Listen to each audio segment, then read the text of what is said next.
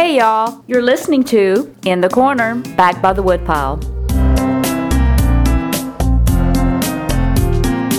Gotta get political. Ah, political, I gotta get.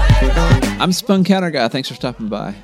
If I were to ask the average Joe if hip hop music promoted a particular ideology, one might venture to guess that if anything, it was that of hedonism. And considering what's been played on the radio these last 10 or so years, I'd say that wasn't too far off.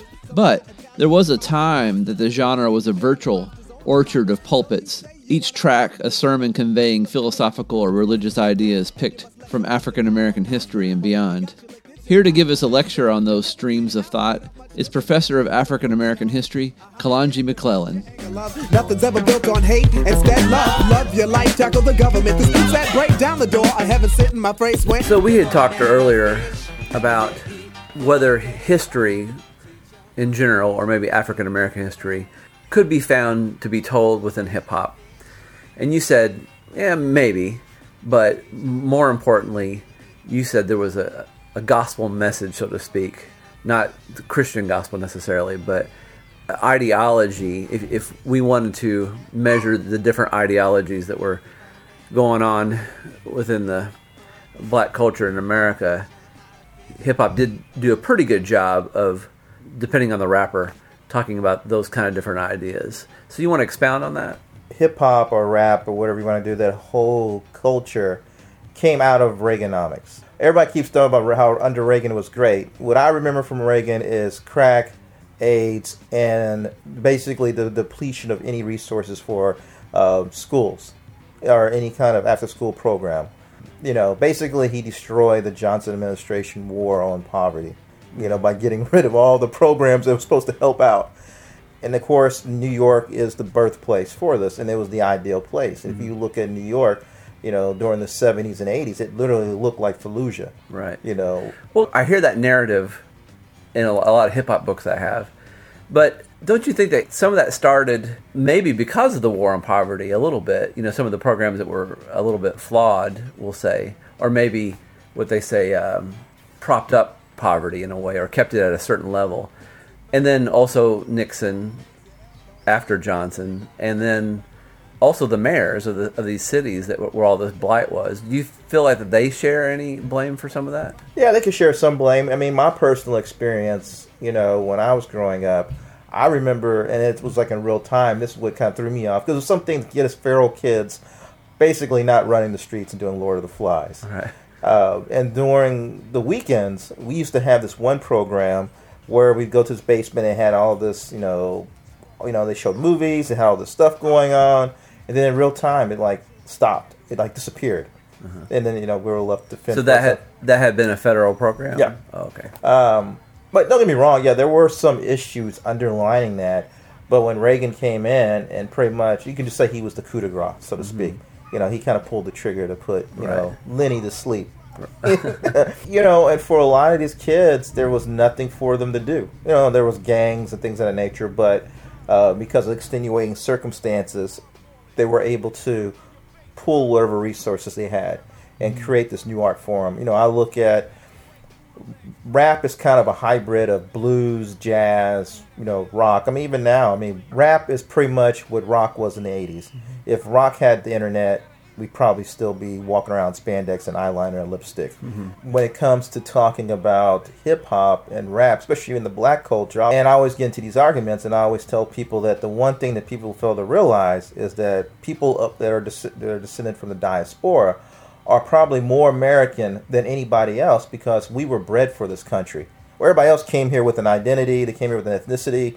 We were literally you know, eugenics 101. We were bred for this country. We were bred for the ideology. We were bred for the workforce.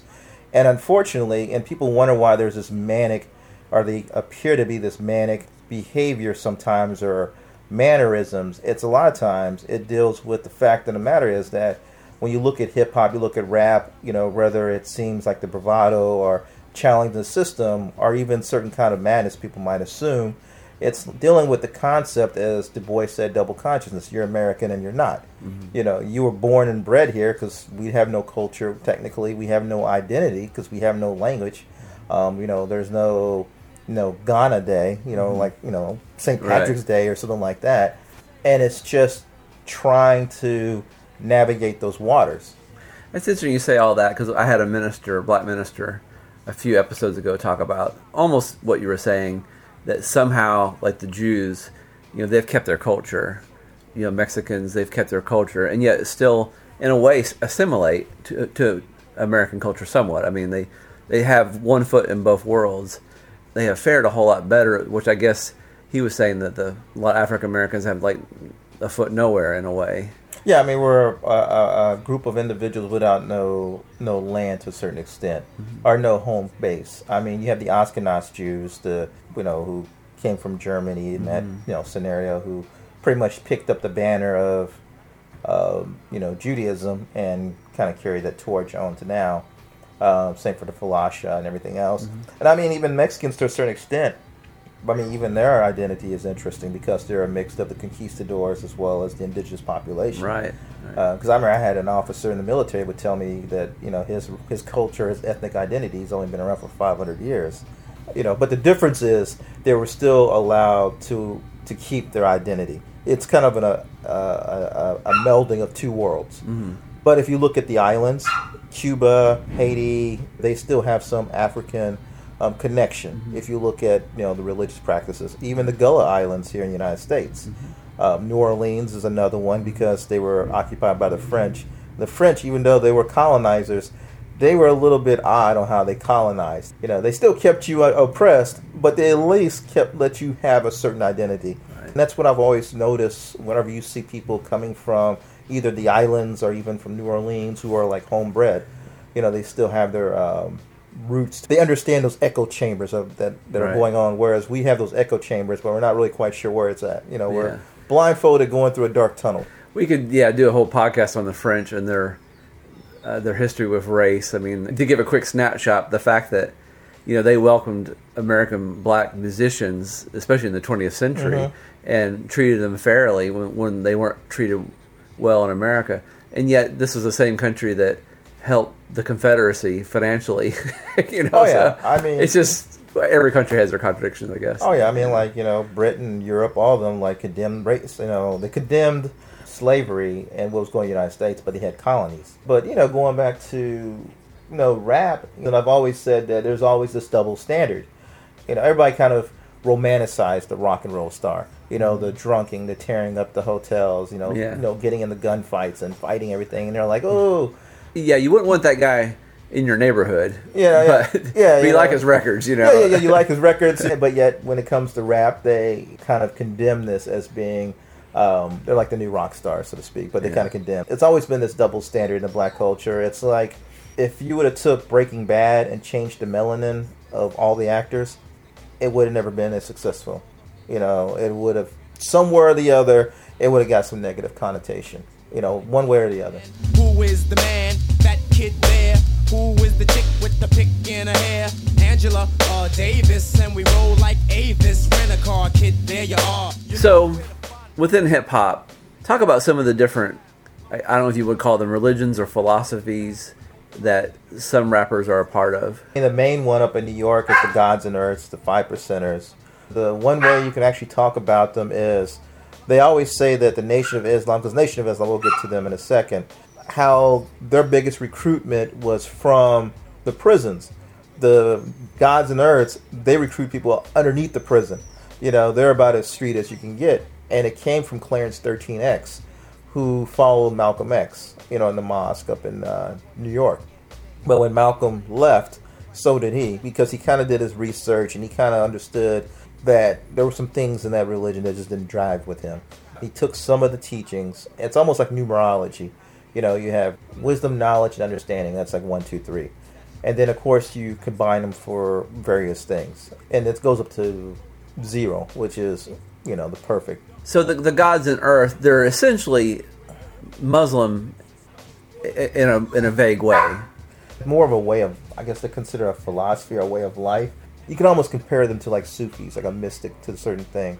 One of the core things is that, you know, 100% of Africans, you know, of the diaspora is brought to the United States. Mm-hmm. Out of that, 85% are, you know, deaf, dumb, and blind. They don't understand their situation and why mm-hmm. things are. And then you have that 10% who do. The pimps of poverty, pimps of religion, those who lead people astray. Then you have that 5%, you know, the poor righteous teachers who are trying to liberate those individuals. So hence the name, the five percenters. Yeah. So I'm a righteous teacher from the heart, praise your God. All praises due to Allah, seven saw. The holy intellect being taught, grab a hold. I'm not here to promise any gold, less is told. A story about a trader of that type, I tell this mic. That I actually had somebody send me over some information. I'm curious, you know, what are some of your other reading materials and your other, you know, other artifacts? And they literally sent me over this reading list that they require, and it was like 120 books. It had everything from Elijah Muhammad down to Think and Grow Rich, and anything else you can imagine in between. And a lot of times they read those books and then they kind of talk about it, kind of like a I don't know if you want to call it um, a, an oral report to a certain extent, to see if you can actually not say that I'm going to tell you you're wrong, but to see where your mind is at and see if you can understand.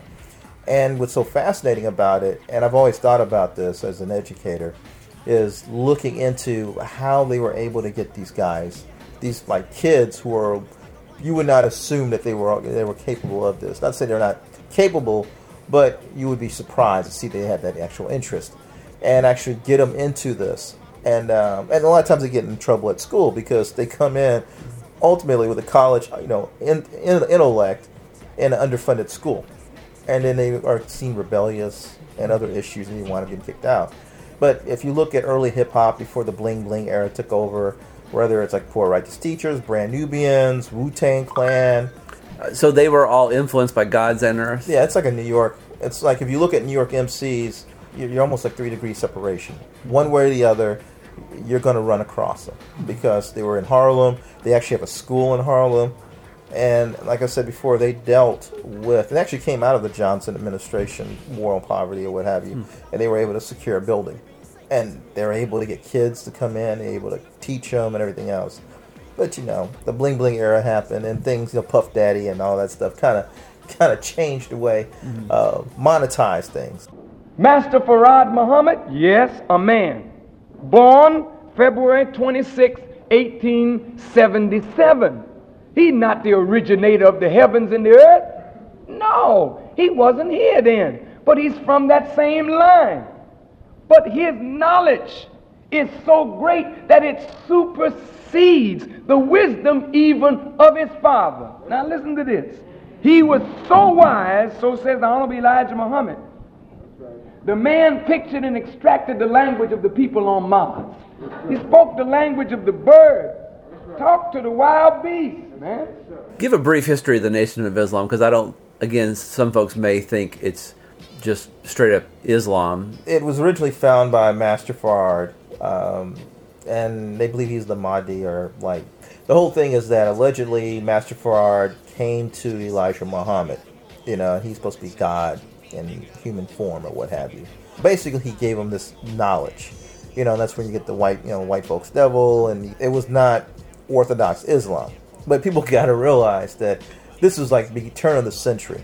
So if you go to a black person, say a white person's the devil, you know, there's enough evidence there to probably you're like, okay, you know, That's, that's that rings true. you know, because a lot of them came from the black, you know, the Great Right. Migration from the Right. South. So you know, a lot of them like, yeah, because they're like one generation, two generation removed from slavery. So um, um, it just didn't catch on like it was supposed to. One of the things they actually did was they started teaching their own kids. They actually had their own school. Um, and in Michigan, one time when the truancy officer tried to come up, he tried to get the kids, and they were like over a dead body. You know, and that was one thing I really thought was unique, because you know they were sending the kids to these schools to learn about things that are not going to benefit them, whether it's their psyche. There was no heroes and heroes that looked like them, um, and they were always told that their history started with slavery. Whether it's you know the diet that they may or may not get, you know structure in a certain extent. And it was not until Malcolm X, who was converted in prison, when he took it and basically made the Nation of Islam what it is today. for uh, 22 million so-called American Negroes who originally was brought into the Western Hemisphere by the white man to do his service and not to do our service. They have served that time out And now it is no need for the white man nor for the so-called Negro to sit down at no such thing as a conference table to try to bring up some kind of agreement to live together and share together whatever is here. There's about nine white men out of uh, ten that will not agree with no such uh, uh, agreement that the Negroes share equally with them, nor even uh, uh, have any social equality with them. The thing about Elijah Muhammad is, and this is my own theory, is, And Elijah Muhammad took over after. Oh, yeah, Farad. Apparently, Farad disappeared. They're not really quite sure what happened to him, and there's all these theories. All right. You know, nobody really knows. Elijah Muhammad. Oh, another thing I would always say is that Elijah Muhammad, he was very influential. When Martin Luther King met him in Chicago, certain things kind of changed with Martin. I don't know what they talked about, but Martin started becoming more somewhat radical, not necessarily radicalized, but uh, he stopped sticking to the script, so to speak. And I mean, he's always talked about certain things. If you listen to "I Have a Dream" speech, you know, you know, he gave us a promissory note, and we're here to collect. But he started to broaden his his scope, so to speak, and you know, he started looking at uh, poverty. You start looking at more of a human rights instead of a civil rights, because human rights should come before civil rights, because you know, you can't have civil rights if your human rights are being violated. But the thing people don't realize, Elijah Muhammad sent a lot of his kids to Egypt and to other places to learn actual Orthodox Islam. And he understood that you really can't force feed people who were Judeo Christian by choice, by you know base um, traditional Islam. It just won't fly. You know, it was already hard enough to get people from the South to give up pork. you know, it's just you know, it's, it's hard to do. But he was slowly trying to lead folks in that way. Subsequently, unfortunately, when he passed away, his son W.D. Muhammad took Islam or took the nation into more orthodox. But Farrakhan decided to take those disenfranchised back into the fold of Nation of Islam. And, you know, it is what it is today. Well, let me get it clear here. So, Elijah Muhammad, eventually Malcolm X took that mantle or he made it more popular. But those two had a falling out, right? What happened was is that Elijah was old and he surrounded himself with, you know, you know, wolves in the hen house. Mm-hmm. And they just whispered in his ear because Malcolm, even though Malcolm, every time he talked, he always said the Honorable Elijah Muhammad this, the Honorable Elijah Muhammad that. But in their ears, they were talking to him saying, "Oh, he's going to take your job. He's going to do this. He's going to do that." And he decided to create a wedge. And then, of course, when he spoke out against JFK, you know, the chickens come home to roost. Mm-hmm. You know, that was unfortunately that was. You mean the- when JFK was assassinated, Mhm. Malcolm X commented, well, that's the chickens coming home to roost, yeah, right? you know. But yeah, the falling out was more of people talking into his ear because Elijah, because Malcolm never really had a father figure because his father was taken from him when he was young. And I had uh, stated in a newspaper article about an effort to take my life back in January, and at that time the Muslims denied it. Why are they threatening your life? Well, uh, primarily because they're afraid that I will tell the real reason that they've been that I'm out of the black Muslim movement, which I never told. I kept to myself. But the real real reason is that Elijah Muhammad, the head of the movement, is the father of eight children by six different teenage girls. Six different teenage girls who were his private personal secretary. At least in the the book, I seem to remember he was disappointed greatly too by Elijah Muhammad's like many many affairs. Oh yeah. yeah. I mean yeah. When you start looking into research and you just realize it's kind of like under, realizing that Santa Claus don't exist. Yeah. You know, because to him Elijah was you know his father, and father cannot do no wrong. Like I said, he actually ate, slept, and breathed the the ideology. I mean, he literally lived in he lived in poverty. He, you know, he followed the script, whereas everybody else was taking money from the coffers, and he didn't really understand. You know, he didn't really see that. Mm-hmm. Uh, but again, the to the Nation of Islam, they were one of the few religious entities that are recruited from the prison. Because a lot of times when folks got out of the prison, even though they would claim to be, you know, of Christian faith or what have you, they didn't want to be around you. You know, they would go, you know, there have been times, you know, where they would literally sit with a man or a woman who was detoxing and make sure that that person would be Right. okay. Yeah, to the Nation of Islam's credit, I've heard prison wardens say, you know, we don't agree with some of their ideology that's maybe racist or hateful or however they want to put it. but they definitely made the folks under them disciplined and behave.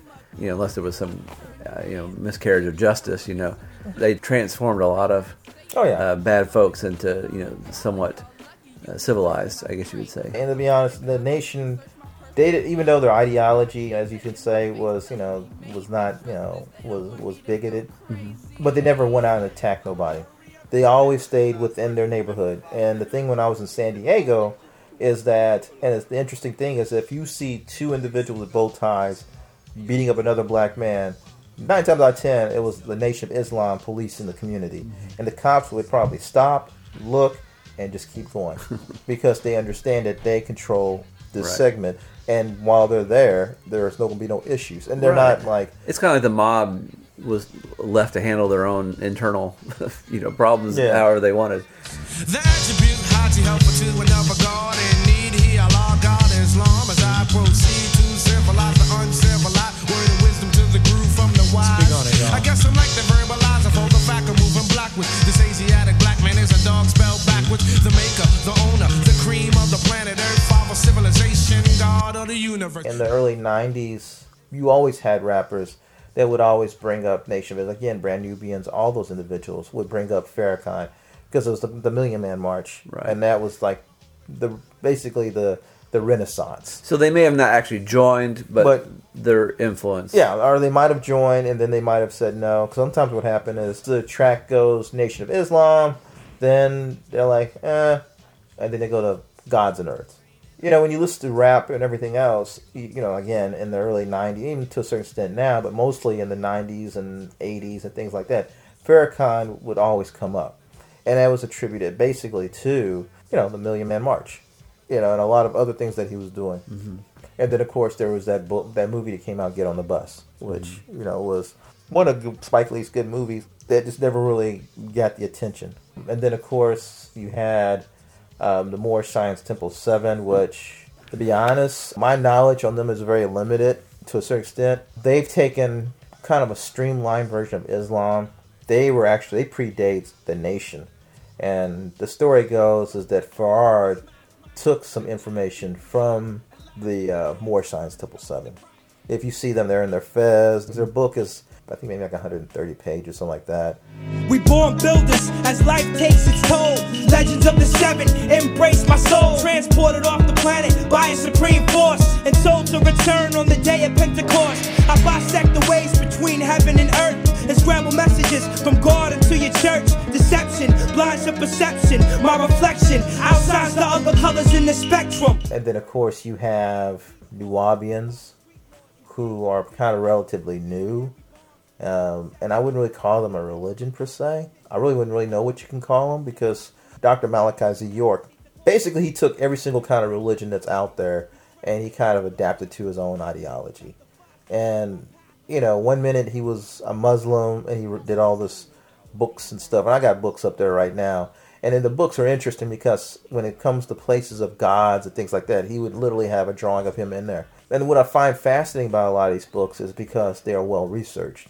You know, he had a book debasing or questioning Islam, and it's like a thousand page book, but it's extremely well researched and written really well. And it's almost disturbing considering the fact this was like 1990.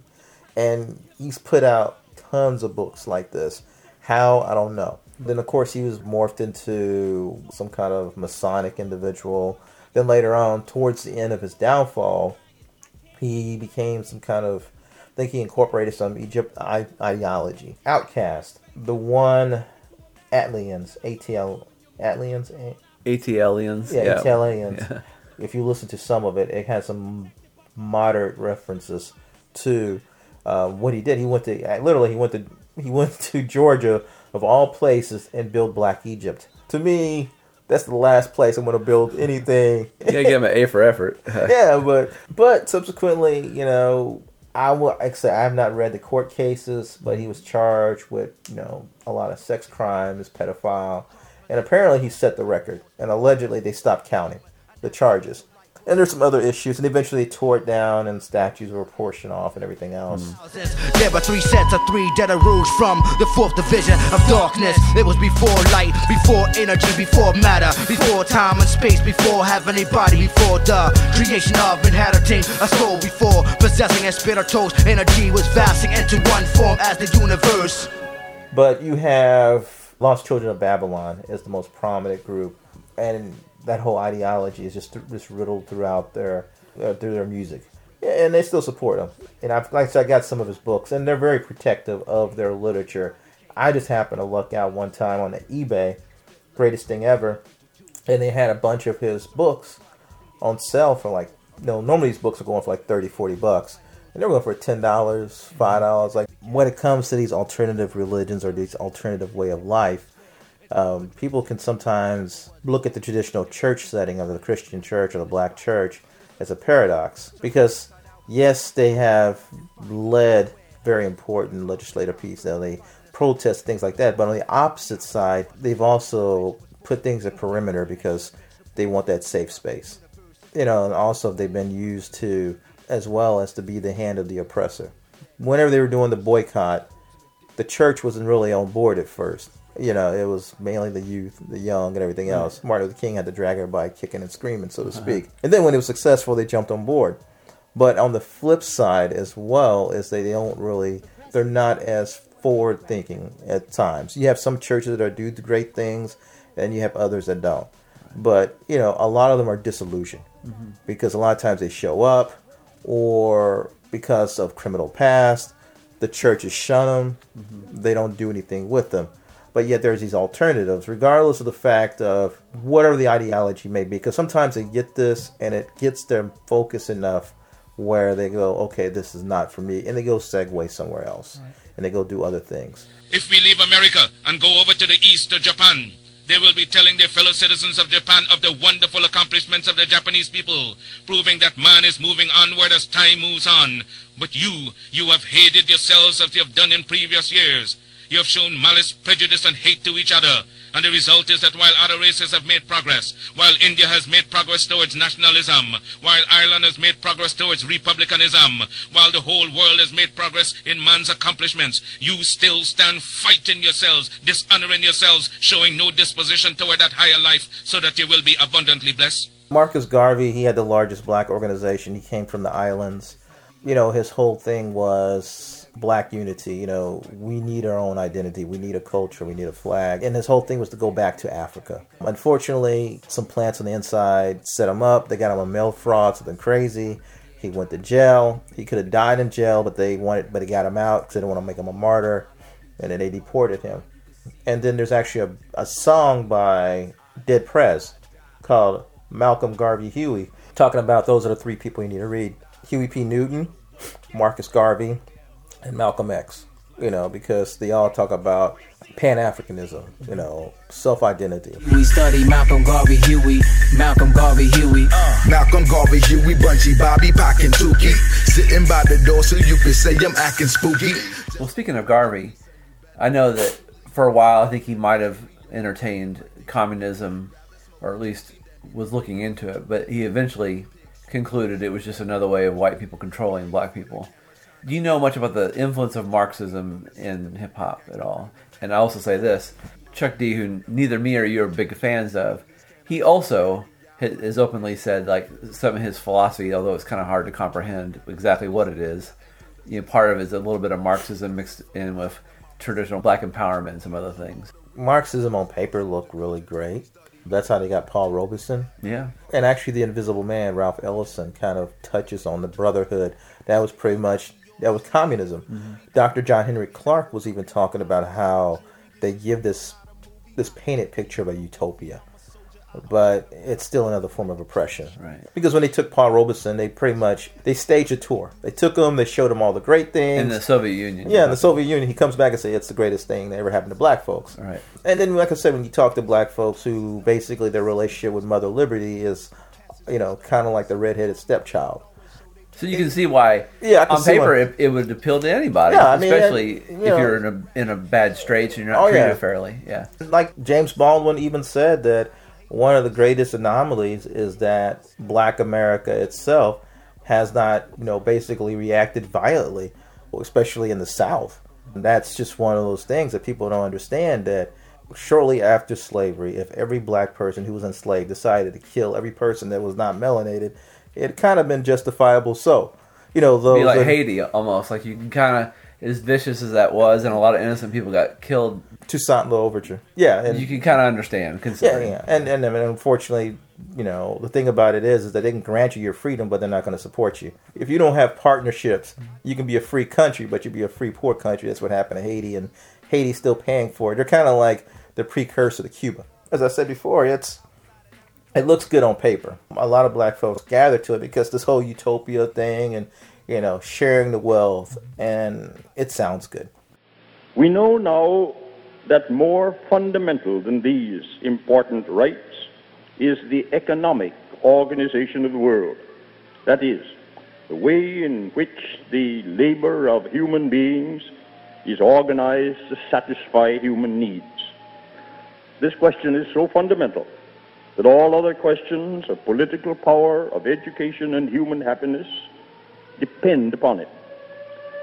This is the basic reason for the rise of philanthropy, of socialism, and the attempt at complete realization of socialism through communism. W.E.B. Du Bois was an enormous influence, especially in the early 20th century. How do you perceive he still influenced hip hop? I see just his whole notion of just the black intellect, just bettering yourself. And the problem that Du Bois ran into, I will always say, is that he was too smart. He, he was in a residential going 100 miles an hour. He was literally one of the smartest people in the room. He walks into a room, he's probably the smartest person. You know, he was doing infographics without, you know, a computer. He was literally drawing charts and graphs. The U.S. launches experiment in democracy and pawned us off as its most virulent property. It's original text denied its seminal bequest to the sons of Ham, Cush, Nubia, Egypt. But I suppose that is how experiments go. There's not a genre he has not touched. The downside is is that you know one of his big books is he actually did on Reconstruction, and he talks about the race relations. He talks about those things, and it's a very good book. Bobby Still actually told me to read that book, of all people. Just his DNA, but a lot of individuals' DNA, um, not just Du Bois, but Booker T. Washington, Marcus Garvey. Interesting enough, they Du Bois and Marcus Garvey did not necessarily see eye to eye per se, um, and they had some very choice words towards each other. And I think part of it is because Du Bois intellectually was very smart, and he just couldn't understand why this, you know, guy from the backwoods of Jamaica or whatever can galvanize this huge movement, you know, because he was supposed to be the heir apparent to, you know, black liberation. You know, Booker T. Washington. Booker T. Washington actually invited uh, Marcus Garvey to speak at Tuskegee. Wow. You know, but uh, you know he died. You know before it can actually come into fruition. Booker T's notion of do for self, create kind of a sustaining economic infrastructure. Du Bois's whole concept of just don't take what somebody gives you. You know, Marcus Garvey, black identity. Tennessee, Tennessee, Tennessee. Tennessee. Back in the 80s, I was a big hip hop fan. It was the first music that I had listened to that wasn't my parents' music for the most part. And back then, it was pretty fun stuff like Whodini or uh, you know Kurtis Blow, the Fat Boys, and that kind of thing. Just fun party and bragging about yourself. And these guys weren't the first to, to have a, a, a message, but the ones that stuck out to me the most, that appealed to me the most, was a group called Arrested Development. And most people know they had a song called Tennessee.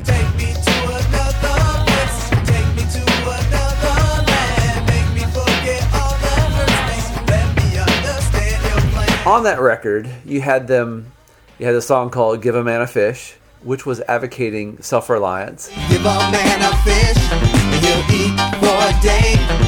Teach him how to fish, and he'll eat forever. You had Children Play with Earth, which was encouraging parents to get their kids outside. Dig your hands in the dirt. Children play with earth. You had Mamas Always on Stage. It was in praise of mothers. Mhm. Uh, I think, especially even single mothers, and, and even uh, mentioning like your conscience told you not to abort. Brand new mama, I understand. It's hard to sell being a young mother, and you need support. Your conscience told you not to abort, so to your child, you're a hero of some sort. But This record was all over the place. I thought it was just a breath of fresh air. It blew my mind because I'd never heard anything like that all in one setting. What's your memories of Arrested Development and their political messages? And can you distill the source of their philosophy? I think they were just kind of taking everything that was out there. I hate to use the word new age, but they were a unique source. I mean, you had a lot of individuals who maybe like do the bohemian look and everything Mhm. else, but they were like the ones that actually did the whole commune thing. They brought that whole 60s vibe back. Yeah, they were part hippies, part bohemians, like you're saying. Very conservative. I mean, because they had this all the self-reliant stuff, you Mhm. know. And just very independent thinkers, I would say, at least for that one record. I don't know if it was a stunt to get money or what, because the moment they blew up, they blew up. That's true, yeah. I mean, they did one album, they did the second album, they had a live album, and then they were gone. Yeah, and they just splintered, which was very interesting. You well, know, they had too many people in the group for one thing. I would say that's the first problem. Yeah. Anybody who's been in a band knows it's hard enough to keep four people happy and not from killing each other, but they had such an enormous group. Oh yeah, and you know, and then too, I always say that you know when you start making money, yeah, um, changes everything. You know, it's like why do I want to farm when I can afford the grocery store now? we could still do all this, but I don't think I want to, you know, go without water anymore. Right, You know, I've been on tour and I was in Paris. No, I'm not going back to this. Which proves, you know, the best art comes out of struggle. Yeah, yeah. And when you're not struggling, it's kind of hard to get inspired while you're sitting in your mansion. Well, you know, they always say, and there's, I listened to somebody, and there was this, I can't remember who the individual this interview, but he's always saying that if you listen to musicians, their first five albums are the first three to five albums are the ones that you get the more bang because they're still close to their home base, Mhm. depending on the, the the time difference when they put out the albums. But usually three to five, like the three to five albums they originally put out, and after that, it's just you know whatever. We're just coasting. You know, the Beatles are an exception, you know, to the mm-hmm. rule, and you have a few other exceptions to the rule. But for the most part, Yeah, but with the Beatles, I mean, you think as individuals, they were phoning it in, in my opinion, for the rest of their lives, with the exception of George Harrison. And I know I might get stoned for saying that, but no, I'm going to stand by it. well, George Harrison, they always say the coolest Beatles died. You know, John Lennon and George Harrison, they're no longer around. Now we got Ringo and Paul. And Yeah. It's like, can we get the hologram and kind of, you know, we can just push them to the back, you know. And Ringo was not really all that great of a drummer. You know, but interestingly enough, sometimes I'll hear some song on the radio. I'm like, "Who's that?" And it's Ringo. I'm like, "You know, that's a really interesting song as you know, as a solo artist."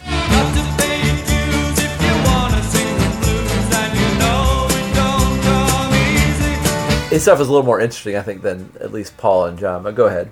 But uh, how we got on this subject? Yeah, yeah, but no, no, it's just that uh, you know, for the most part, though, when it comes back to Arrested Development, their message was good. You know, like you said, they were talking about they were not necessarily political in a sense, but they had a black consciousness. Sure. That was unique. Of course, people always talk about let's go to Tennessee, and a lot of people are like, I don't want to go to Tennessee. That's where bad things happened to me back in the day. yeah. Well, that's his time in the desert, Tennessee. If you were listening to the lyrics, Yeah. you know, he's asking God why, Mhm. why all these things in his life led up to that point. I know you're supposed to be my steering wheel, not just my spare tire. But Lord, I ask you to be my guiding force and truth. For some strange reason, it had to be. He guided me to Tennessee. And we're going to close this episode with a story from our old timey DJ friend, Dirk Allman, over in Charlotte, North Carolina, who a little while back had an encounter with one of the groups we talked about earlier. It was about a year and a half ago, maybe. I was in Plaza Midwood, Charlotte, somewhat of a funky arts district of Charlotte, very bohemian. You know, you see a lot of guys and gals with tattoos and, you know, kind of tore up clothes. Of course, I heard a lot of them were on trust funds or something. Somebody wrote on the bathroom wall one time at one of the places that Plaza Midwood was a retirement community for people in their 20s and 30s. but anyway, I, I was doing an open mic at uh, Legion Brewing. Uh, you know, I played some records for the hipsters and millennials and whatever. And I was packing up, and and I see a place called Petra's. I see all these uh, young black men. I would say, you know, black men are 20s, 30s, whatever, and they all come out wearing red vests. You know, I thought, is this a Sonic convention or Lodge Hall or something I've never heard of? And and they all come out. And I, I get to talking to them. You know, it seems like I, I'm, I'm like Will Rogers. Never met a man I didn't like. I, I'll start up a conversation with just about anybody. And and I said, you know, I got a red vest just like that in my car. The reason I did is I had helped out at another place called Tommy's Pub. They'd had World Goth Day.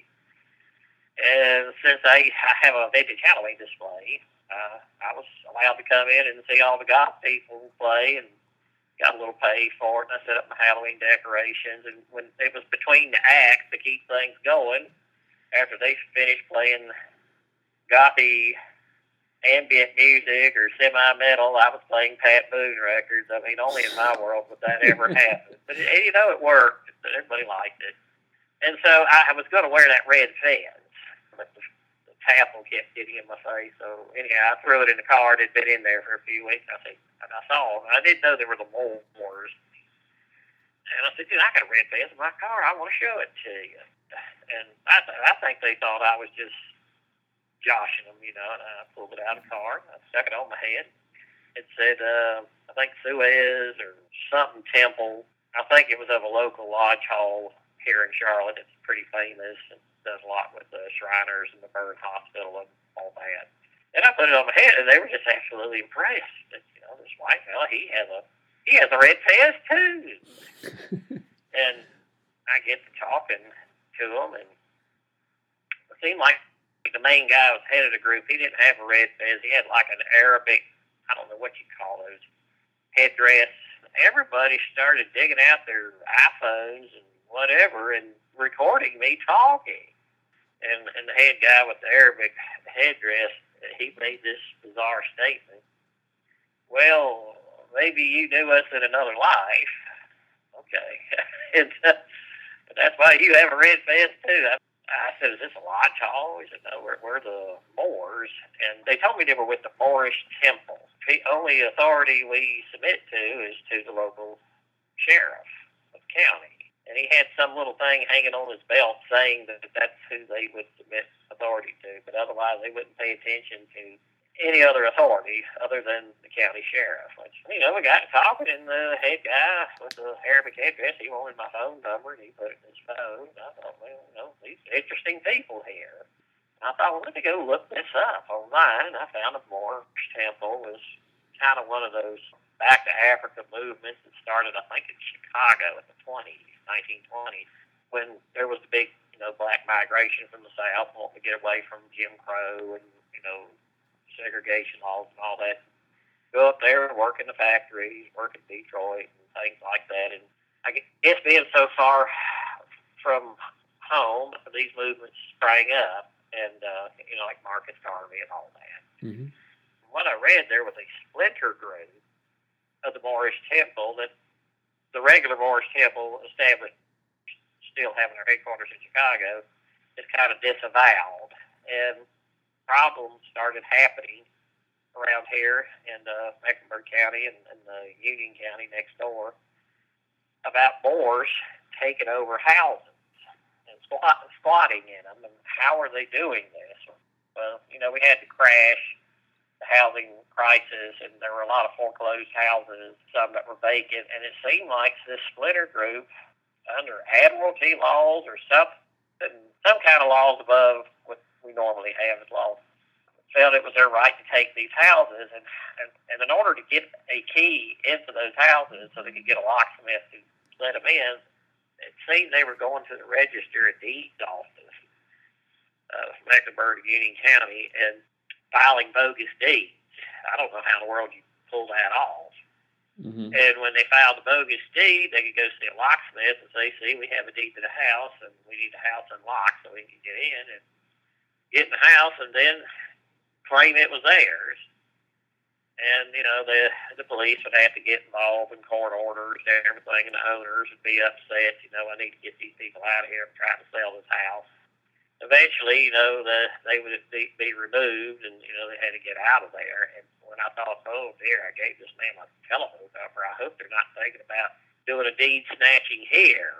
It kind of worried me. But my house is occupied, and if anybody tried to squat in this house with all the records and Victrolas, old radios, and books and knickknacks and gewgaws and things sort of stacked to the ceiling. I mean, I'm a hoarder for history, I admit it. And uh, it'd be awful hard for anybody to squat here. I hadn't seen my couch in years. It's full of records. Uh, nothing ever came of it. No harm was done to me or anything because this wasn't a foreclosed house or a vacant house, and that seemed to be the target. The rhetoric of Martin King just ain't around no more. The Bowie ain't here. James Baldwin Eva, they all were leaders, but they ain't helped me get this Porsche two seater.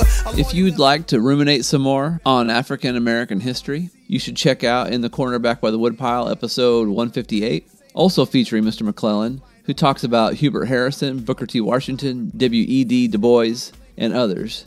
Or if you'd like to hear about some of the hip hop artists that promoted the gospel message in their lyrics, give episode 146 a listen, featuring John J. Thompson. Or if Mr. Almond seems like a guy you'd like to hear more from, we had him on back on episode 164 to talk about vintage Christmas music. In the Corner Back by the Woodpile is produced by A Closet, a Pocket, and a Suitcase. You can listen to this podcast on iTunes, Stitcher, or podbean.com. If you'd like to send us some hate mail, you can email us at spuncounterguy at hotmail.com. See ya, and I wouldn't want to be ya. Every word we use, it has a capacity. And if you don't understand the words you're using and understand the capacity of it, you are using words that is creating a destiny for you that you don't even know or even conscious of.